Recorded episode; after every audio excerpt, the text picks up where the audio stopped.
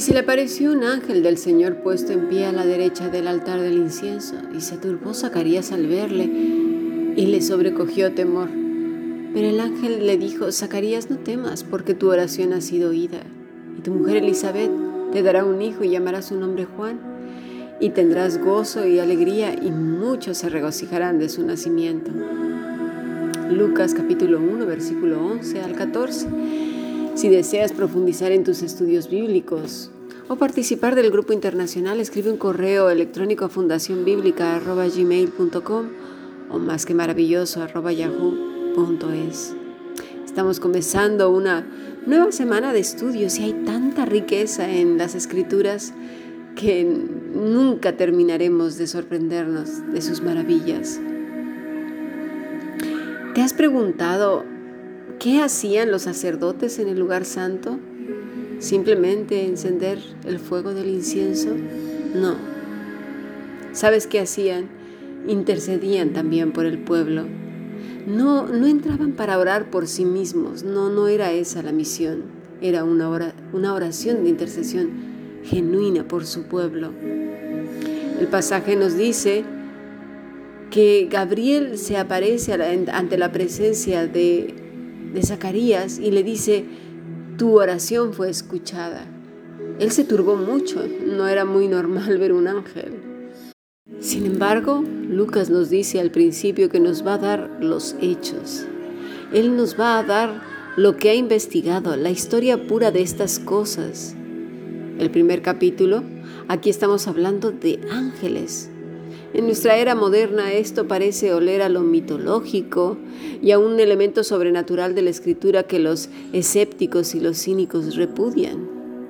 Es más, después han surgido incluso algunos eh, grupos sociales o sectas que adoran a los ángeles. O sea, nos vamos de un extremo a otro, o creemos o no creemos. Sin embargo, aquí Lucas considera importante en esta investigación mencionarnos que aquí hay un ángel. ¿Cuál es la función de los ángeles?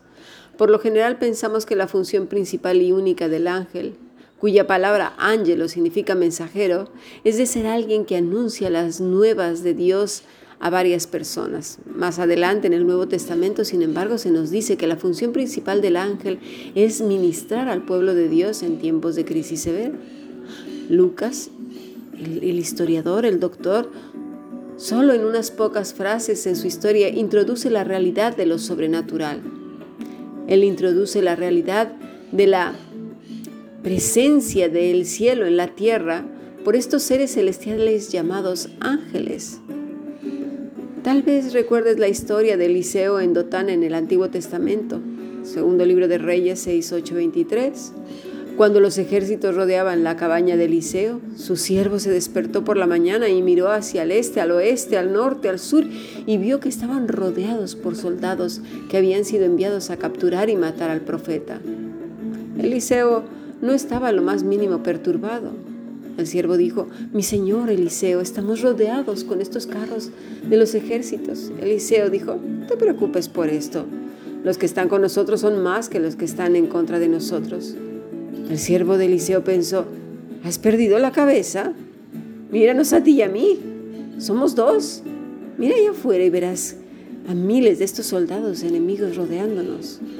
Eliseo comenzó a orar y dijo, Señor, abre sus ojos y déjalo ver, deja ver lo que yo veo. Y abrió Dios los ojos del siervo y aquí había miles de carros, toda hueste celestial alrededor de Eliseo. Por supuesto, las huestes angélicas eran los que estaban ahí.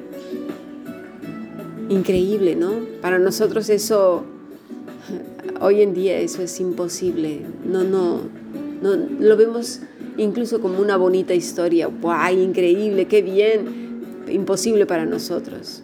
Ese velo de incredulidad aún permanece en nuestros ojos hoy. Dice el Señor Jesucristo que demos agua ¿verdad? Y comida, techo a quien lo necesite. No vaya a ser que sea un ángel del Señor. Es raro, ¿verdad? Nunca nos hemos puesto a pensar en ello. Hemos olvidado muchas cosas, entre ellas la oración, la importancia de la oración. Tu oración ha sido escuchada, le dice. La palabra que expresa el ángel es tu súplica, deomai, petición. Presentar sus raíces, deo, atar, ligar, prender. Es como si este matrimonio haya ligado, atado su oración al Todopoderoso. Nuestra sociedad religiosa todo lo ve y escucha, lo juzga con el filtro de su moral, lo que concibe según su criterio, que bien puede estar afectado por su contexto personal, sus creencias, su cultura y su escala de valores. Es decir, lo que considera bueno o malo, justo o injusto, ¿sí? Es según lo que él concibió desde pequeño, en el entorno en el que vivía. De ahí lo difícil que es ponernos de acuerdo, porque cada persona tiene una óptica diferente de la vida, porque son experiencias personales muy subjetivas. ¿Lo, lo entendemos? Y es por eso tan importante que haya un valor absoluto, así se le llama, valores absolutos. ¿Y de dónde provienen esos valores absolutos que no yacen en el corazón, en la mente de un ser humano mortal, ¿sí? finito, que se equivoca? Pues en Dios mismo, porque Él es el único justo, bueno, sabio, etcétera, etcétera, etcétera. Es así que Jesús nos dice que no juzguemos porque nuestros juicios perdón, serán injustos, estarán manchados, estarán torcidos, estarán empañados por nuestro contexto personal, nuestra visión del mundo. ¿Por qué? Porque la base de partida son nuestras experiencias, nuestro criterio personal. Por ejemplo, la belleza. La belleza tiene que ver con la época, la cultura, la etnia, los genes, la estética, la zona geográfica. Y es así que en algunas zonas las mujeres y hombres pueden resultar muy feos y en otras muy bellos, con lo cual es muy difícil establecer un estándar de belleza. El ser humano como especie ya es bello. ¿Por qué? Porque trae el sello del Creador y eso lo vuelve hermoso. Aunque en tu cultura y en la mía o en la zona geográfica, la belleza se define a lo mejor con perfiles muy finos, ¿sí? O pieles de colores. A lo mejor para algunos las claras son mejores, para otros las oscuras. Sin embargo, es curioso, ¿eh?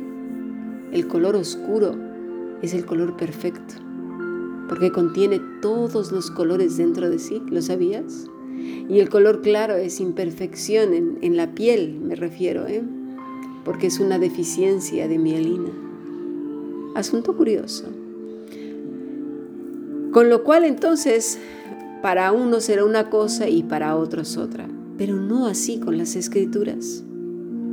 Por eso nuestro, nuestro peso, nuestra escala de mayor valor es lo que Dios dice, no lo que tú y yo creamos. Eso es irrelevante, siempre estará manchado, empañado por nuestras experiencias personales que ya pueden ser tristes, amargas y algunas muy alegres y eso también perjudica a otros porque tienen una historia personal distinta, situaciones que no conocemos todo, hay veces que somos rápidos para abrir la boca, no sabemos lo que está ocurriendo alrededor.